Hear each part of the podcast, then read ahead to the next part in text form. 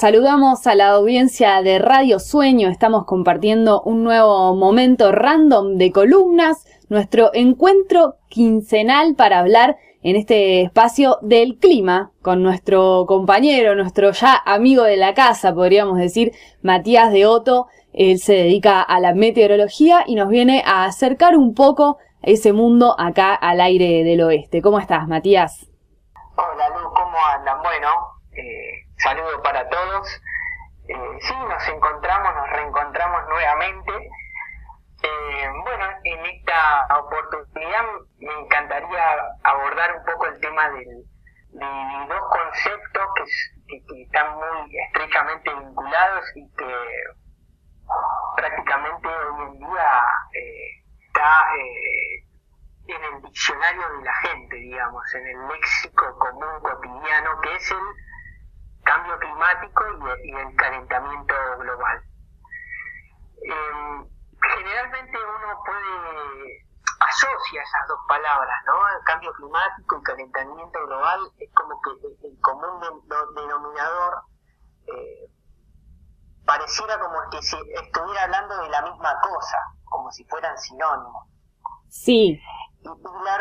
Claro, ¿no? Es como si fueran sinónimos, ya e, e, es, como la misma palabra, pero la realidad es que, no, es que no, es que eh, si vamos a, desglosar un poco el, vocabulario, nosotros como, como seres humanos, o sea, tenemos,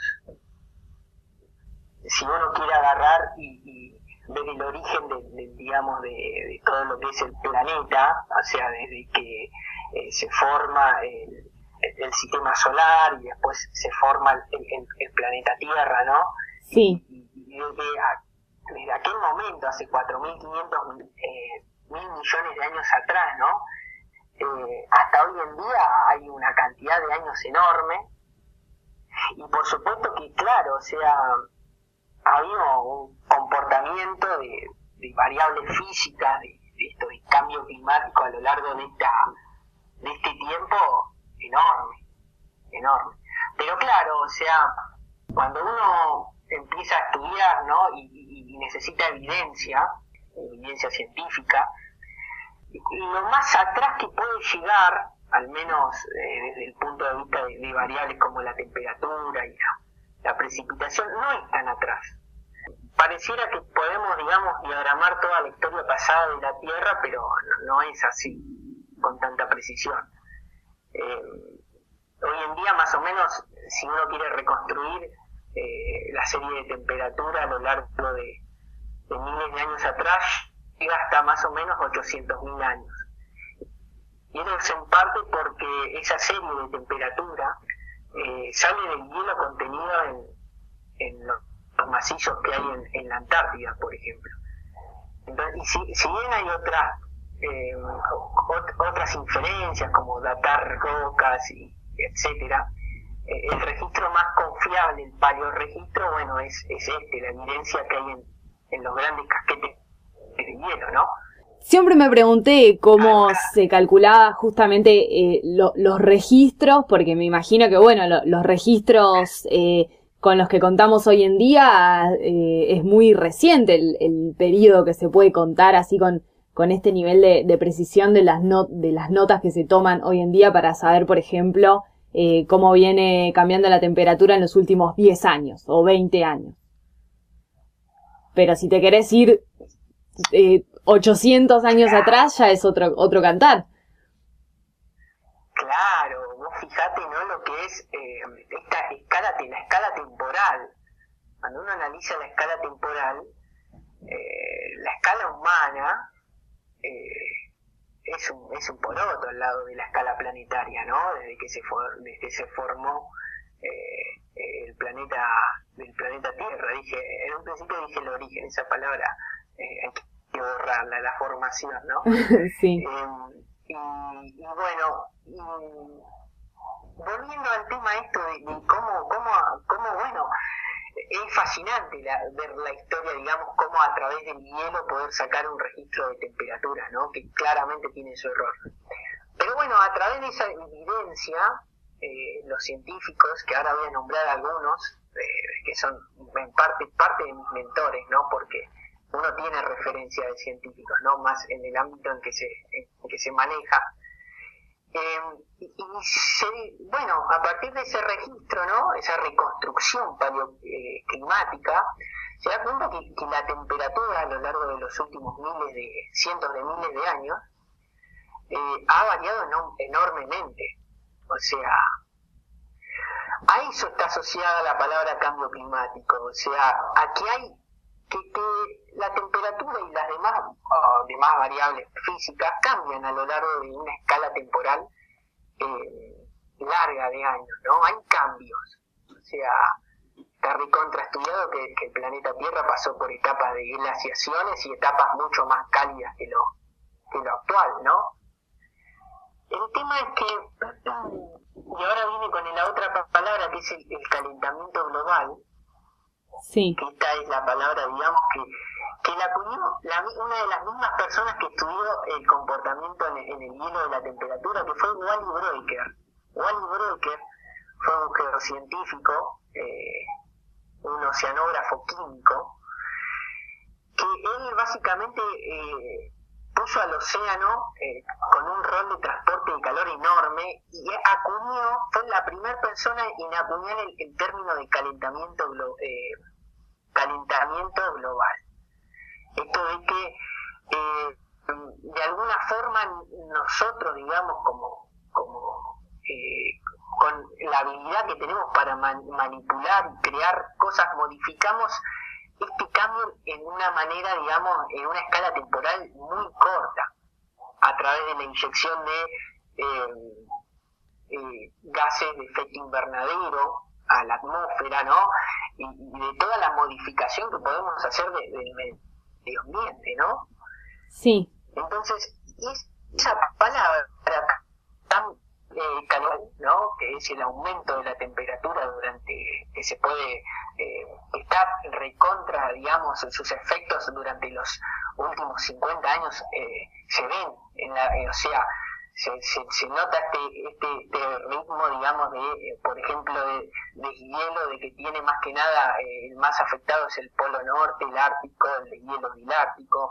Entonces, hay un montón de evidencia ¿no? que, que, que apoya eh, eh, o sea, y yo fíjate que me refiero a temperatura porque es como la variable que más eh, sentimos, como de alguna forma más estrechamente vinculado, ¿no? Sí. Eh, mira, es muy interesante, eh, Wally Broker lamentablemente falleció el año pasado, y bueno, es uno de los grandes, un gran mentor mío, y, y que realmente eh, tiene dos libros que son espectaculares eh, y se los recomiendo muy fuertemente. Uno es cómo construir un planeta habitable, ¿no? La mirada de un, de un científico para eh, construir un planeta, ¿no? O sea, es algo, como así decirlo, Dios, pero desde lo científico, ¿no? Una, una, una cosa rara, muy interesante y después hay otro libro que es, eh, es como una especie de, policial acerca de cómo se descubrió que el océano tenía un rol protagónico en cambiar la temperatura del planeta Tierra. Ese libro se llama em, la, Circulación Oceánica, eh, eh, o sea, el, es, el título está en inglés, pero es básicamente la cinta, el rol de la cinta transportadora del Atlántico en la o Grand Conveyor Belt, que es en inglés, eh, el título del libro que es muy interesante. Se los recomiendo porque está muy bueno. Y bueno, y así llegamos al, día de hoy donde ya eh, no nos quedamos solamente con el calor, hace referencia a la temperatura, sino a esto de otras variables que se suman a esta variabilidad en corto tiempo, ¿no? Eh, en donde principalmente somos los responsables nosotros. Eh, que es, por ejemplo, los cambios en la precipitación, los cambios en el viento, las sequías extremas, ¿no? Entonces, em, bueno, desde el punto de vista científico, hoy en día es, es un poco, digamos, ya que está, o sea, ya es, eh, ya queda cada vez menos escépticos de lo que está sucediendo el, el, calentamiento global. O sea, la realidad es que, eh, como, le como te decía yo hace, hace un tiempo, o sea, cada año eh, que, que, pasa, digamos, estamos esperando que la temperatura sea más alta que el año pasado. O sea, uno generalmente piensa al, al, al, clima como oscilaciones, que tenés un año más frío, otro año más cálido, y de repente eh, uno se encuentra un año más seco. O sea, siempre estamos esperando que el año que viene es más seco que el anterior, y, y eso ya cuando se, se, se denomina tendencia, eh, eso es, eh, es preocupante, ¿no? Sí, la verdad que es re preocupante y es, eh, como decís vos, ¿no? Ya cada vez es más eh, difícil eh, negar esa, esa realidad y lo vemos también en cómo, bueno, este, este tema empieza a ser discutido por, por referentes de todo el mundo, por los propios presidentes de los países que se tienen que de alguna manera poner este tema en su agenda, por más que después las cosas que se hagan sean más limitadas, pero por lo menos en tema de discusión ya se instaló porque es como, como decís vos, innegable y, y además tal cual, o sea, es, es muy em, fácil percibirlo a esto, digamos, en un periodo corto de tiempo. Yo tengo 27 años y recuerdo los, los inviernos de cuando era chica y me parecen eh, mucho más fríos que los de ahora, los veranos también. Eh, es como algo muy perceptible en un periodo de tiempo súper corto. Cuando hablamos de, de, de esto de, la, de las distintas etapas de glaciación y demás que ha tenido el planeta en, otros momentos de la, de la historia, eh, son procesos mucho más largos, ¿no? Claro, ahí está justamente ese es el, el bocado trascendental para entender esto, la escala temporal. Eh, algo, algo, digamos, eh, que donde la, la, variabilidad es intrínseca a, relacionada a aspectos eh, naturales como es como las relaciones que hay entre los seres vivos del planeta y, las variables, la, la litósfera, la biosfera. Eh, nosotros ya digamos hoy en día pasamos a ser la parte antropogénica, es como se suma todo esto. Eh, ¿Se entiende? Y como, como, vos decís, em, esos procesos, digamos, de alguna forma que, que, que, se daban, digamos, en un contexto eh, porque la Tierra, o sea, a decir verdad, la Tierra está en... Eh, todo lo que pasa alrededor de la Tierra es para ajustar el desequilibrio. La Tierra está en constantemente desequilibrio. El principal forzante de eso es el Sol. El Sol da la energía en la Tierra. Entonces, lo que hacen los sistemas que, que, forman el sistema climático, que es la litósfera, todo lo que tiene que ver con la Tierra, la biosfera, con la con todos los seres la criósfera con el hielo, la atmósfera y el océano, hacen, tratan de agarrar y llevar cachitos de energía, pensarlo y redistribuirlo. Todo eso genera movimiento, genera transferencias de, energía. Y cuando nosotros, nosotros nos, sumamos, a, y claro, con un tiempo de respuesta que puede ser cientos, miles de años, la escala temporal a las grandes variaciones, andamos en eso, miles de años eh, en el libro de Wally Broecker y según la teoría de Wally Broecker, eh, ¿no? Y cuando nosotros nos metemos ahí, de repente tenemos cambios, por ejemplo, eh, en la temperatura, digamos, del planeta en los últimos 50 años de un grado y medio de, aumento.